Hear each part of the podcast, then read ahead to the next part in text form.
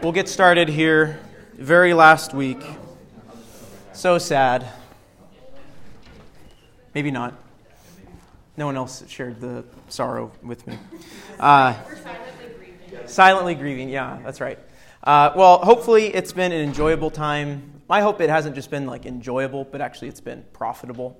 Um, that's the whole point of why. I mean, even you know, studying anything other than Scripture per se, um, it's not just for fun, but it's also, you know, hopefully that it's profitable. So that has been my hope with this class. Um, I, I feel like over the last nine weeks, you know, I've been kind of hyping up the Puritans quite a bit. And so what I want to do kind of today is kind of bring them back down to earth, maybe. Um, if you have the notes, I think I have their Puritanism, its faults and genius. Um, so I've got five reasons why, um, you know, there's some issues that we can learn from. If you don't have the notes, Colleen's passing them out. Um, and then also five reasons why, what I think they did excellent and what they did well. So we'll get to that. Uh, first, as always, what are we trying to do here? Examine who the Puritans were. And then finally, that last point there really where we're focusing. What can they contribute? Why actually even study them in the first place? Um, really, the main thing is that they're so biblical. Um, they're Christian, simply lying, tr- trying to live out the Christian life, oftentimes in a very conflict-ridden life. Um, in that seventeen, seven, early, early, late sixteenth century, early seventeenth century England. Um, last week we looked at marriage and family. These are just some of those, you know, divinely uh, instituted purposes of marriage: companionship, mutual assistance, procreation, building the church through raising godly children, God-honoring joy and physical intimacy. Um, that's a really big shift from Roman Catholicism. Um, where, you know, int- intimacy was just kind of seen as this necessary evil um, and that was intrinsically sinful, and that's just not the case. Um, on the back of your notes, I did want to point this out if you have them. I left these out last week. They were on the notes, but I forgot to mention them. They were uh, Richard Baxter's, some of his uh, rules for marriage. I have a picture of Baxter here. Um, just a few of his points. He's writing towards... Uh, mainly writing for husbands, okay? So he's writing for men. Um, but I think, you know, you can still profit from it if you're a lady. You can just kind of flip them around every now and then. Um, they're still really good. Um, I just wanted to point out a couple of those briefly. I wanted to do it last week, but I'll hit it here again on that marriage and family note. I like number seven. This is good. I mean, people are, actually, there's some single, there's quite a few single people in here, actually. But wherever you are, okay? Yeah. Uh, yeah. Number seven. Here, here's... Here's some here's some good here's some good advice, regardless of where you are. Number seven, take more notice of the good that is in your wives or your spouse, whatever, right? Flip it around. Than of the evil. Let not the observation of their faults make you forget or overlook their virtues. That is good advice. You know, we can get so focused on the negative, and I can't believe they do this, and we completely forget uh, the good that they provide. And then number eight, I really like this. Make not inf- infirmities to seem odious faults. You know, you know, their weaknesses. Don't make it seem like this stinking thing that's just horrible. By considering the frailty of the sex, the gender, that's, you know, and their te- of their tempers. He's talking about their temperament, their disposition, not like temper tantrums. Um, and consider also your own infirmities and how much your wives must bear with you. Right. So he's saying, like, before you're like, I can't believe she does this, and she's always like, hey, you're not so great either. Um, you know, focus on that. Um, so there's a few more there I thought were really, really good, really helpful. Um, so if you find those profitable, there you go. On the side note, Richard Baxter, he's one of the, he's up there particularly with like Owen um, and, um, you know, Bunyan in terms of most well-known Puritans. Baxter is definitely up there. Um, I haven't talked about Baxter because Baxter's a little complicated. Um, he's a little tricky here, uh, especially there's still a theological debate going on today with what exactly his view on justification was. And uh, I'll just say it's it's a debate that I'm not I am not able we're, I am not worthy to jump into that debate or to wade into it. I'll give you guys a little bit, but um, people are still debating this. Uh, suffice it to say, Baxter was concerned that Calvinism would lead to antinomianism. If you guys remember antinomianism, it's uh, basically living a sinful life. Well, because Christ has fully paid the price for our sins, it doesn't matter how I live, okay? That was his concern. And this goes back to when we talked about justification and sanctification, the importance of maintaining um, that the gospel is both something that God does for us and the gospel is something that he also works in us, okay? So God has done something for us. He's paid the price for our sins, and he's also done a work in us such that our affections, our desires, our wills are changed such that we want to please him, right? You guys understand the difference there? If we lose one or two of those, we'll drift into either legalism, um, you know, trying to earn justification in and of ourselves based on our own merit. We'll lean into legalism, or uh, if we forget what God has done in us, we'll drift into antinomianism. Well, God has paid the price, so it doesn't matter how I live. Um, and so Baxter was concerned that Calvinism would lead to antinomianism. Um, he actually even says here, uh, if Christ had fully, or no, this is not a quote, sorry.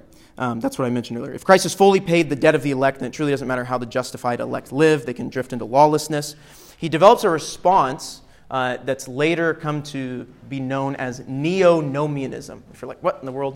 It just means like a new law, okay? That's what he's trying to say there, a new law. Essentially arguing that justification is not something instantaneous where we are declared righteous by faith, but rather that justification is something that took place over time and, you know, proportionably to the believer's obedience, okay? And hopefully you guys are like, whoa, that sounds sketch. Yeah, so that's why Baxter is a complicated person. Um, some people will say he's not saved. I don't know if I'd go that far. Um, I do think he was faulty on this issue. He would actually get into um, debates with John Owen on justification, right? We talked about that. They would actually meet face-to-face, I think, and talk about it in sixteen fifty-four, I believe. Um, and so that's what's going on with, with Baxter there. Um, he's really well known for... Uh, the Reformed Pastor. I don't know if you guys have heard that book, which he's not even talking about in that book, actually, you know, what it means to be a Reformed, you know, going back to like Protestant Reformation pastor. He's actually nuancing it. He's actually saying the revived pastor. He's saying like the regenerate pastor. So like he's critiquing pastors who he thinks are unregenerate. Um, so that's actually what's going on there in the Reformed Pastor. Probably what he's most well known for is the Saints Everlasting Rest. Um, that was, I went through, I think it went through like twenty editions in like the first year it was published, uh, just a meditation on heaven. He wrote it when he thought he was dying, and then he went on to live, I think, for like another twenty years. Um, and so that's probably what he's most well known for, Saints Everlasting Rest. A Christian Directory. This is like uh, Christian Biblical Counseling Manual one oh one, and it's like, oh, I don't even know how many thousand pages it is. It's just like every single matter of conscience or sin, he deals with it. Um, so... Suffice that to say, he tries to make a middle way between Calvinism and Arminianism. Um, and yeah, it leads to uh, the Marrow controversy, basically, in Scotland, which gets into how Christ justifies people. Um, so there's some issues with Baxter. I'm not going to delve into that. Um, I just wanted you to know if maybe you've heard of Baxter and you... Um, you know, why haven't I brought him up? There's some issues there. He's not one of the first I'd recommend. He's got some good stuff. Um, especially the, the Reformed Pastor. The parts I've read is really, really good. Um, but suffice it to say, J I. Packer, you guys know J I. Packer? He did, I think, his doctoral dissertation all on Baxter. Like, he loves Baxter. Um, and people have said, like, Baxter would be a nobody if Jim Packer didn't raise him from the dead and make him popular again. Um, I don't know if that's true. But anyways, that's Richard Baxter. I'm not going to talk about him more. His stuff on marriage on the back of your notes, really good principles. Okay. Moving forward, meditation, that's what we talked about last week. I'm just going to go through these real quick. The practice of meditation, uh, the importance of personal spiritual disciplines, not just being we're reading the Bible and checking it off, but actually we're spending time meditating on it, chewing on God's Word. How do we do that? Well, we seek God's blessing. We start with prayer, asking for His help. We select a biblical truth, what you've been reading. Um, you find something that jumps out. You focus on that. You ask questions of the text. You apply, what have I done? Have I been walking in obedience to this text? Uh, resolve, what will I do in light of this text? This is what I need to do, the next steps. And then the final one, seek God's help. Ask Him. You begin with prayer, you end with prayer, asking the Lord for assistance to carry that out. Why do this? The benefits of meditation. It deepens repentance, encourages the killing of sin. It inflames devotion, imparts comfort, cultivates joy and thanksgiving, facilitates retention. And then finally, we ended with prayer there, defining it, What is prayer according to uh, the Puritans? Prayer is a sensible pouring out of the heart to God. It's sincere. Um, really what they're getting there with sincere is simplicity, right? Uh, you know, we don't need to say these and thous and, you know, we all, we beseech thee, the Almighty, you know, all these things. It's just like, pour your heart out. Sincere, true, simple. Yes? So is this coming from Baxter or is this? No, no, no. Oh. This is just summary from last week. Okay. Sorry. Yeah. No. But Baxter would agree with this stuff. Yeah. Yeah, the only thing where Baxter's real wonky and where you kind of got to parse out what he's saying is on justification, which that's a big one to be wonky on. So, uh, yeah. But yeah, that, no, this is just kind of summary of, a lot of this is from John Bunyan, actually, directly, these points that we discussed last week. Prayers are pouring out of the heart to God through Christ. He is our mediator, um, by whom we have access to the Father. Prayer is a pouring out of the heart to God by the strength of the Holy Spirit, Romans eight. The Spirit is the one who intercedes for us with groanings uh, when we don't know what we should pray. And then point five, prayer is a pouring out of the heart to God for what he has promised. We pray according to God's word and what he has said. Um, anything else? Yeah, Bunyan would say that's blasphemy.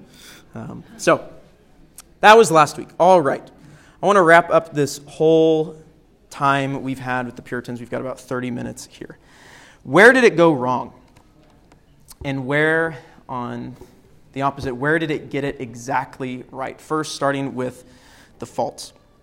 A couple of things to preface. Uh, first, I'm kind of critiquing even my own approach here when I say this. But it's not really correct to say, hey, the Puritans did this and this was bad. Okay? Puritanism was not a denomination. It was not, um, you know, a loose association or anything like that. It was a bunch of pastors all seeking to go back to the Bible. Okay, it, it's not a unified whole, I would say. Um, where you do get closest to that is when you get to something like the Westminster Confession of Faith, right? We talked about that. That's where you actually do have uh, around one hundred Puritan pastors and laymen, and I think some guys from Parliament, getting together and actually hammering out, okay, here's what we say, you know, on the whole that we believe, and this is what we're going to do church practice, okay? But you would, even within that, you would have guys that would have some differences, right?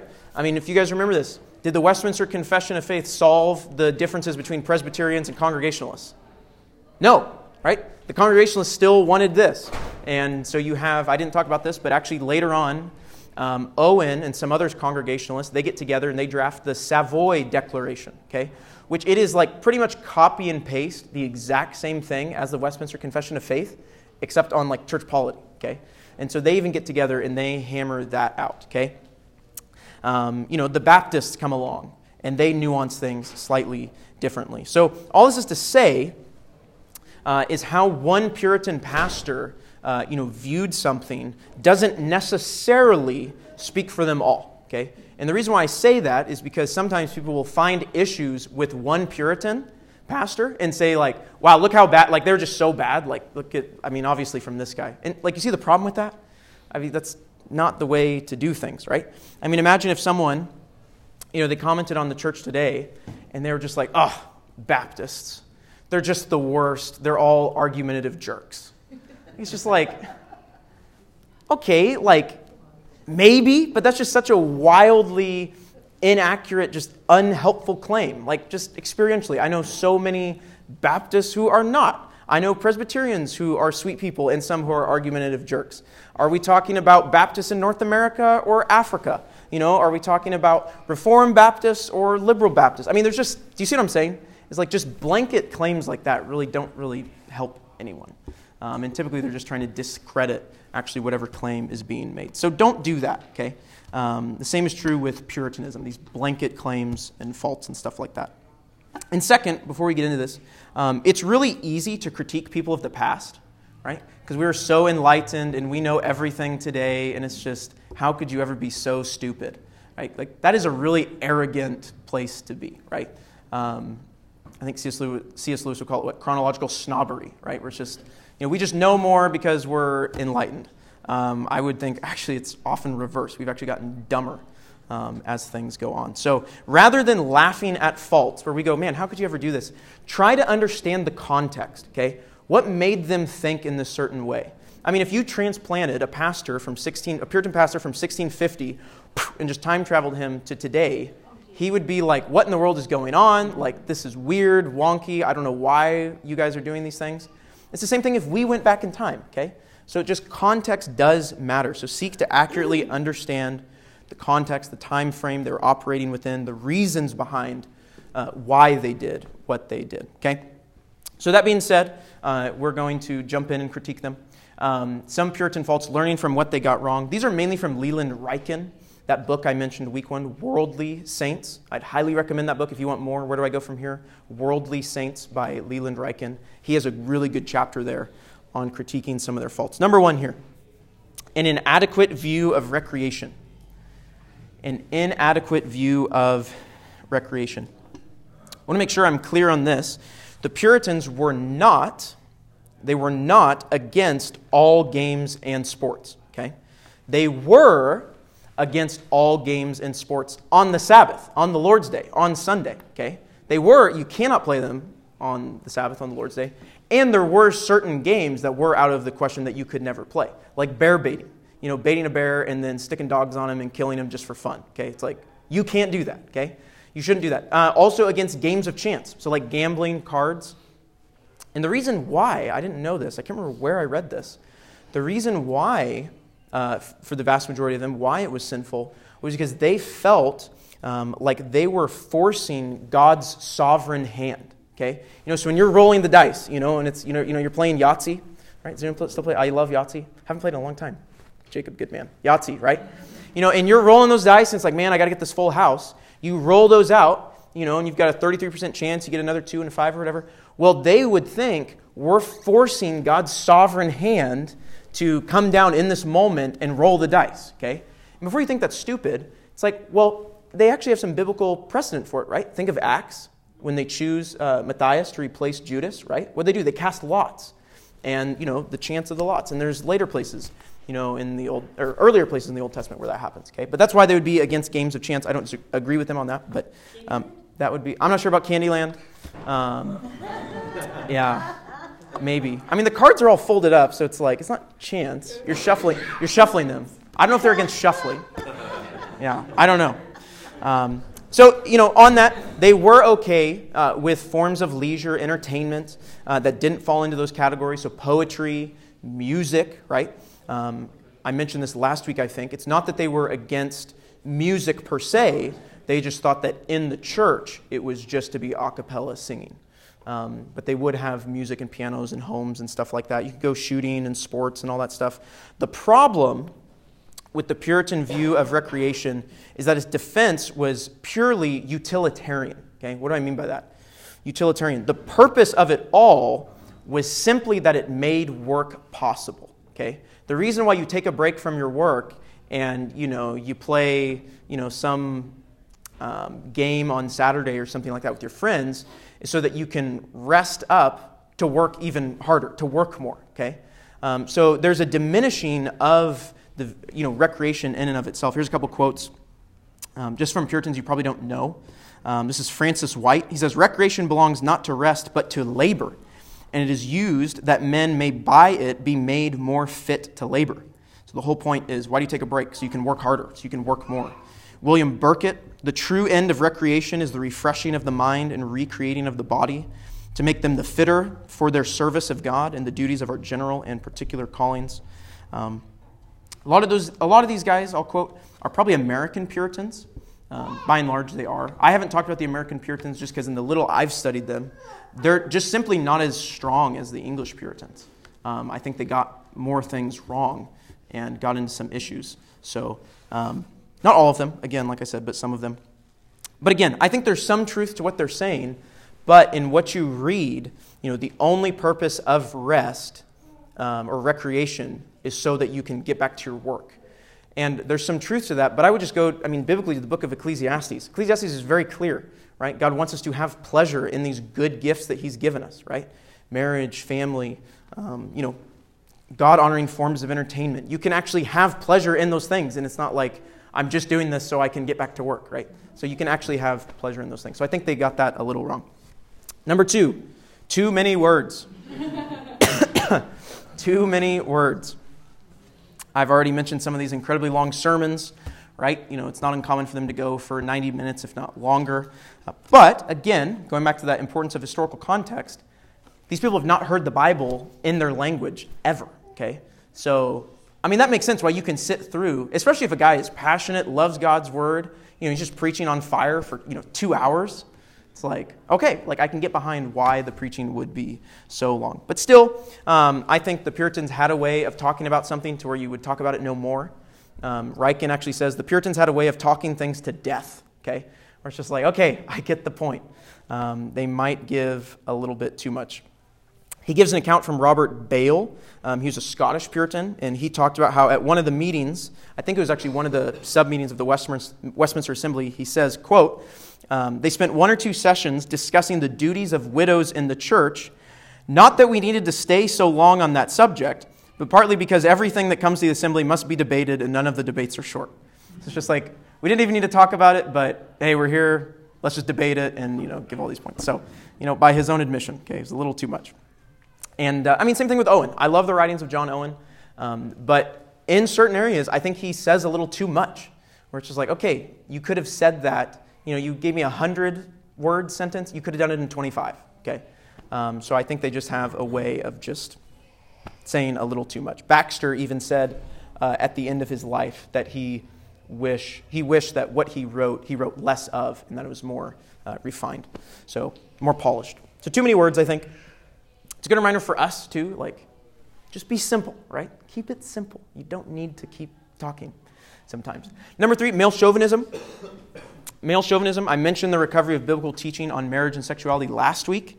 Um, that's not to say that the Puritans were perfect here. Uh, I do think you find examples uh, where they would trumpet up men just to be intrinsically better than women. Um Ryken has a really good section on this in that chapter, uh, giving some quotes there. Uh, I found these last two I found humorous. Uh, Thomas Parker, he was a Puritan pastor in Massachusetts, so again, an American Puritan. He wrote a public letter. So he wrote it to his sister, uh, but I think he publicized it just so he, everyone knew how he felt. Um, he wrote a public letter to his sister uh, where because she wrote and published a book, and that's what he was upset about. Um, and he said, quote, "Your printing of a book beyond the custom of your sex doth rankly smell."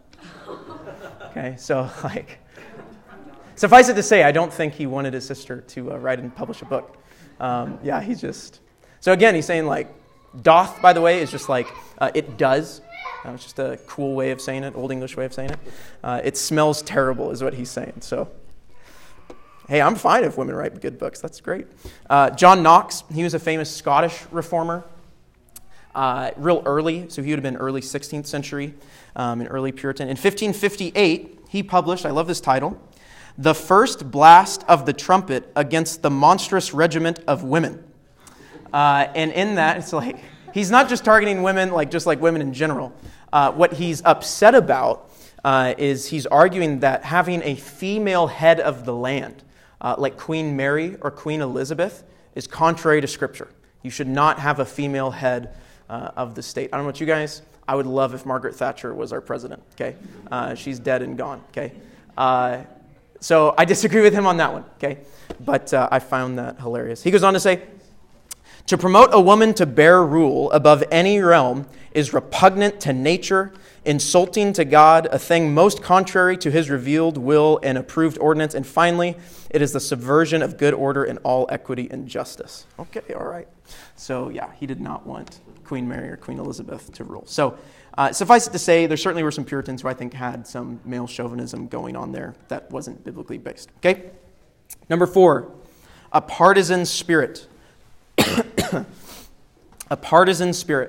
What do I mean by this? I think they had too many rules at times. I think they thought everything was just black and white and clear. Um, they disagreed on things that they could have agreed to disagree on. Does that make sense? They just, nope, you're wrong, and I'm just going to die on this hill, when I don't think they actually had to do that. Uh, Presbyterians and Congregationalists, Paedo-Baptists and Credo-Baptists, Believers Baptists. Um, by and large, I'm not just saying this because I'm a Baptist. Even Martin Lloyd-Jones, who's a big Presbyterian, uh, he makes the point that he thinks a big problem with the division was because of the Presbyterians. Um, he's like, it's the Presbyterians' fault. So I'm not just saying that, okay? Take his word for it. Um, it was the Presbyterians, okay? But just by and large, uh, with the Puritans, it just seems that sometimes they're just hankering for a fight, right? You know, it's just like, I disagree with you on that, and I'm going to write a treatise with five hundred points why you're wrong.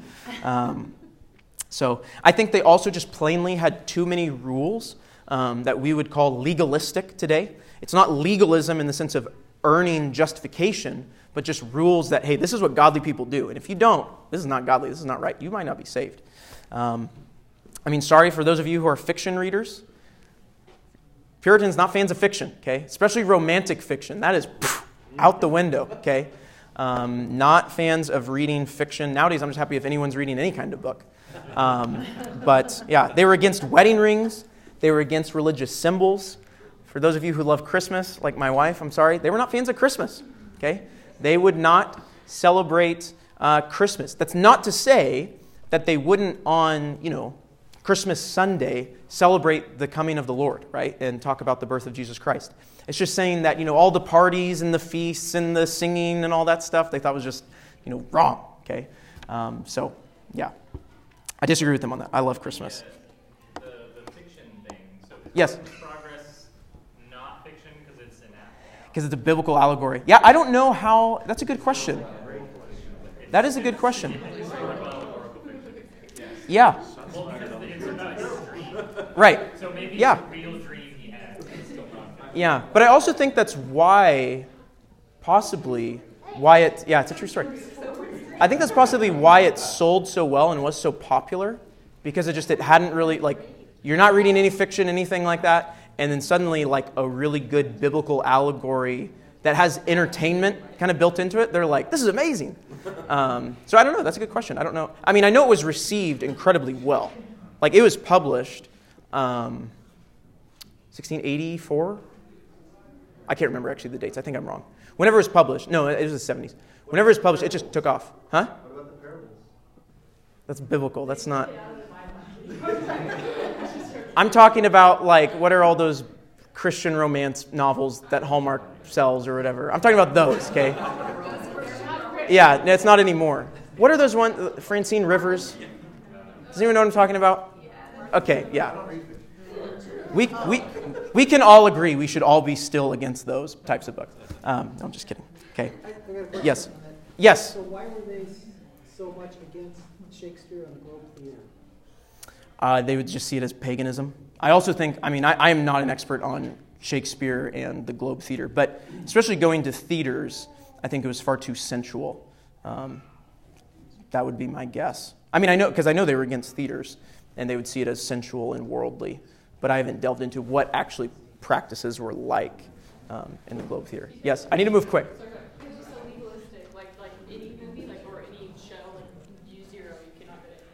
To my understanding, yes. Would not go to the theater. So uh, just summarizing this, they would rarely acknowledge like a middle ground, okay? It's either, you know, you should do this or you can't, okay? There's no kind of, you know, sometimes those fuzzy in-betweens, either total acceptance, total rejection.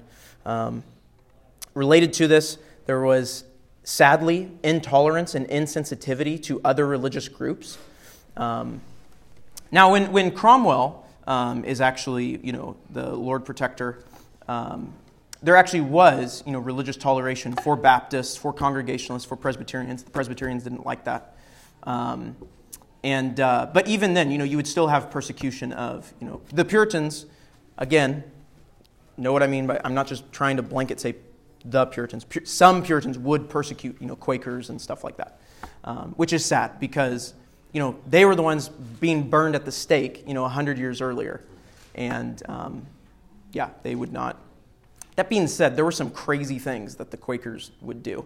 Um, there's an example of two women um, who were went into. I'm pretty sure it was, they either went into a church service um, or were just parading around, walking around naked, uh, decrying them as wicked and all this stuff, just like Jeremiah um, or Ezekiel went naked. Is it Ezekiel? Jeremiah? I can't remember which one. Pure, the prophets did interesting things. Um, And so they thought they were doing that, and they were just, you know, the next prophets in the Lord's plan. So they did do some crazy things, not saying you should beat them up or something like that. I don't know exactly what they all did. Okay, I need to move on. Number five here, witch hunts. and slavery. Oh, the big bugaboos. First, the slavery question. You notice I put the dot, dot, dot in the question because, to my understanding, I've tried to do a little bit of research on this, uh, the African slave trade in England really wasn't underway until the beginning of the eighteenth century, okay, so the early seventeen hundreds, okay? By that time, Puritanism um, and those pastors are dead and gone, okay? Um, you, you have, you know, some successors coming, you know, like the Wesley brothers, John and Charles Wesley, George Whitefield. There's, there are a lot of good, you know, spiritual um, descendants that come, but Puritanism as a whole, it's not really existing during that time in England. Uh, so when someone says, you know, the, the Puritans owned slave, own, the Puritans owned slaves, it's just not accurate, okay? Now, when you come over to America, there that is true, okay? seventeenth century, there are examples where um, some of the American Puritans did own slaves, okay? Same thing, though, the African slave trade in terms of man-stealing um, really doesn't begin to, you know, catch fire, I'll just say, and just really start uh, moving until the early seventeen hundreds, okay? And then, yeah, okay. So, just to say, um, yeah, I could say more. I, I need to move on time-wise. If you want to talk about that more, I'm happy to talk about that. Um, by and large, I'll just say this. They were people of the Bible, and the Bible is very clear that man-stealing is wrong and sinful. So, like Baxter and William Perkins, for example, write very clearly that man-stealing is sinful. You cannot own slaves that were stolen, okay? But, you know, in going back to the Old Testament, you know, where Israel would, you know, if they conquered people or just other nations like that, you know, conquering each other, spoils of war, you know, kind of like owning slaves, that was just kind of how it worked. Um, and so that would be kind of the biblical defense of why they would do that, okay? Now on to witch hunting, okay? Witch hunting. Uh, how many of you guys have read The Crucible or high school scene plays? No? Anyone? Really? Oh, wow. I thought this would have been like just me and Seth. I was supposed to. Wow. Okay. So I mean, I yeah, I read the book in high school. I saw the play in high school, and then I saw the movie in high school as well. So so this is typically when people think about Puritanism, they think about Arthur Miller's The Crucible, which by the way, Arthur Miller wrote The Crucible in the fifties, and he uses the historical event of the Salem Witch Trials in sixteen ninety-two. Applies it to nineteen fifty uh, to kind of talk about, you know, the Red Scare and McCarthyism, okay? So just keep that in your mind when you're like, okay, what's he actually trying to do here? He's not trying to paint at all uh, a, a historically accurate picture. He's just trying to use it um, to talk about the Red Scare and stuff like that. So, yeah, I'm surprised. The Crucible, typically The Crucible and The Scarlet Letter are what people think of when they think of the Puritans. And because of that, it's just like, wow, horrible, evil. Um, and that's just a shame, because it's just not accurate. Um, I'll just be succinct here. Yeah, well, I really need to be.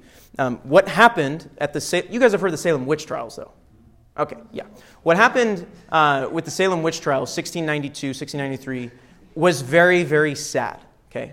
It was sad. It was tragic. Uh, it should not have happened the way it did, okay? But the very fact that I mention it and people go, oh, yeah, the Salem Witch Trials, highlights just how uh, unique of an event this was, okay? It was not something where it was just, hey, constantly, hey, we got another witch today, let's go hang her, right? It's just not happening in Puritan New England, okay? Um, it was very rare, and this was a crazy, unique uh, event. A couple of historical clarifications. This was not Puritanism in its heyday. Uh, Puritanism um, was very much on the decline um, in uh, New England at this time. A secular historian work that I read on this, he even calls it, um, you know, the massacre of the godly in post-Puritan New England. That's how he describes it. Um, it's just not Puritanism at its heyday. New England was never this Puritan utopia that they designed to set up, okay? It, it never lived up to that, okay? Why? There was diseases. They had trouble planting food. They were warring with the Indians, okay? It was not just this heaven on earth at all. It constantly had issues. Um, going back to this event in particular, there was a newly appointed governor, uh, William Phipps, who, in the words of the same secular historian, he says, quote, would hardly pass muster as a godly magistrate, okay? It's not that everyone is a Christian, okay? In fact, of the twenty people who were killed in the Salem witch trials, only a third of them were church members, okay? Um, so, I mean, it's just an interesting historical fact. Um, the presiding judge was the crown-appointed deputy governor, His name was William Stoughton. Um, so I think what people think of the Salem Witch Trials is a bunch of pastors had a bunch of people executed. That's just not true. There were pastors involved, and there were actually a lot of them uh, that said this is not good, um, but overall the judges were um, appointed by the crown, Um, or by at least, you know, popular vote. I don't know exactly how they were elected. Um, the governor was elected by the crown, and so was the deputy governor.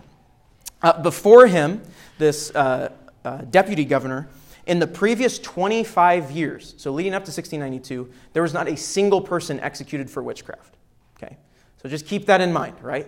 Like, it's not, like I said, where this is just happening every day. Um, but when this guy comes, when William Stoughton shows up, where it goes from convictions being around twenty-five percent, but even then not being executed, um, it goes from pretty much twenty-five to like ninety-nine percent, where pretty much people are being convicted really quickly here and then being executed. There's not a good time. Um, certainly there were faults. The main problem in the proceedings was that the judges relied on what they would call spectral evidence uh, alone of the accusers, um, where pretty much they're just relying on the visible afflictions of those being afflicted by uh, witches, um, and they're just saying, oh my goodness, like it's very obvious what's going on here, um, that there's witchcraft going on. And what happens then is it's assumed, the judges assumed, this is the big problem, they assumed uh, because these ghosts, let's just say, are appearing in the form of these women, therefore these women are in covenant with the devil. Like they've made an agreement, that's the only reason they can take uh, their form. Couple of things I actually learned from reading up on this. Um, only relying on the evidence of the afflicted, that was a departure from the status norm, okay, or the status quo. That's not what actually normally happened. Um, all the Puritan pastors up until this point, um, living, dead, this is not the way things were supposed to go, okay? Um, I don't believe also that what was going on here was the judges or the powers that be were simply interested in power, or that there were family squabbles and that was their primary motivation. I do think there was some of that. I actually think, and the reason why they moved so quickly was because they were afraid. Like there was fear and actual, um, you know, serious desperation, not knowing how to respond. Um, you know, there were people breaking out in terrors, uh, screaming. There were bite marks, scratch marks. Um, there was... Um, a lady found with a bunch of like, you know, dolls that, you know, like she was poking pins through and all this stuff. Um, so I'm actually of the persuasion that I actually don't think it was all, you know, just girls acting and faking. I actually do think there was demonic activity going on. Okay, so that's just tilt my hand. Um, not saying all of it was, um, but I actually do think there was some of that. One of the pastors, actually the guy who wrote that book there, um, was A Modest Inquiry into the name, into the, what is it? Nature of Witchcraft, uh, John Hale. He was supporting the trials early on, um, and then someone, they executed a witch, and then the same lady being afflicted um, began accusing his wife of, hey, now now the ghost is is appearing in her form. And he starts going, wait a minute, okay, maybe what's actually going on here is just demons are taking the forms of other people who are godly, you know, Christians. Um, and so he actually later on publishes, um, you know, um, pretty much an apology um, for what happened, uh, confessing what we did is wrong, and actually, you know, a better understanding of witchcraft and demonic possession. Okay, um, so you do have that going on as well. Um, I need to summarize. It's also not the case that the people living at the time or immediately after thought that this was no big deal. Okay, this was huge. Okay, this was not good. Uh, there was a quick response, uh, yeah, this, we we did things wrong, okay? Um, so that's just a brief summary, because I'm already out of time, and I haven't even got to what the Puritans excelled at, which is really sad. Um, I'm going to go through it very quickly. What the Puritans excelled at, okay? I'm just going to give you all these points. Number one, the God-centered life. Number two, a robust biblical systematic theology. I'll just put them all up here, and you guys can write them down. Seeing all of life as God's, seeing God in the commonplace, a devotional, practical impulse. So that God-centered life preeminently, Puritanism saw God and His glory as the end of all things. Okay, um, it's a, what I would say, um, it's not a technical term, but it's a recovery, what I would call big God theology, Uh, it's just a simple way of putting things. Like, God is at the center of everything. He is sovereignly, providentially moving all things to his glory. Um, it's putting God at the center and not man. Um, moreover, uh, related to this, there's a Christ-centered life, okay? Um, I mean, they loved to preach Christ. They loved devoting themselves to meditation on the person and work of Christ. Um, Oliver Cromwell, like I've, I've already mentioned, he was the Lord Protector from, I think, sixteen forty-nine to sixteen fifty-eight. This is really cool. Imagine, you know, if President Joe Biden wrote this. He wrote this letter um, to his daughter uh, right before she was getting married. He said, "Dear heart, let not anything cool thy affections to Christ. That which is best worthy of love in your husband is that of the image of Christ he bears. Look on that and love it best, and all the rest for that." It's like, oh man, that is so sweet.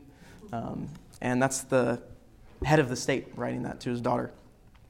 Uh, so much we can learn from them on a God-centered, Christ-centered life. Number two, a robust biblical and systematic theology. They were biblical and scriptural through and through. Um, there's just an incredible, dense, rich, um, and true amount of theological work that the Puritans churned out. Um, and it's still being read today. Um, they did a lot of the heavy lifting uh, for us, and it's still being quoted, right? So, I mean, like even on theology proper, the study of God himself. Um, you know, we talked about George Swinnock, the incomparableness of God. Mark even mentioned it in his sermon uh, last week. Um, what's his name? Oh, Stephen Charnock, right? He mentioned Charnock's Um, you know, definition of God, I think. The Existence and Attributes of God, that's still being read. Crossway just reprinted an excellent edition, I think just this last year. Um, they've done all that work. Sanctification, right? The mortification of sin by Owen, you can't really beat that uh, when it comes to killing sin. Christology, John Flavel writes uh, The Fountain of Life, um, which is rich, rich sermons on Christ. Pneumatology, right? Study of the Holy Spirit. Owen has a whole book on the Holy Spirit. It just goes on and on and on and on. Um, they did so much biblical systematic theology that's still being read today because it's simply so good. Uh, number three, seeing all of life as God's.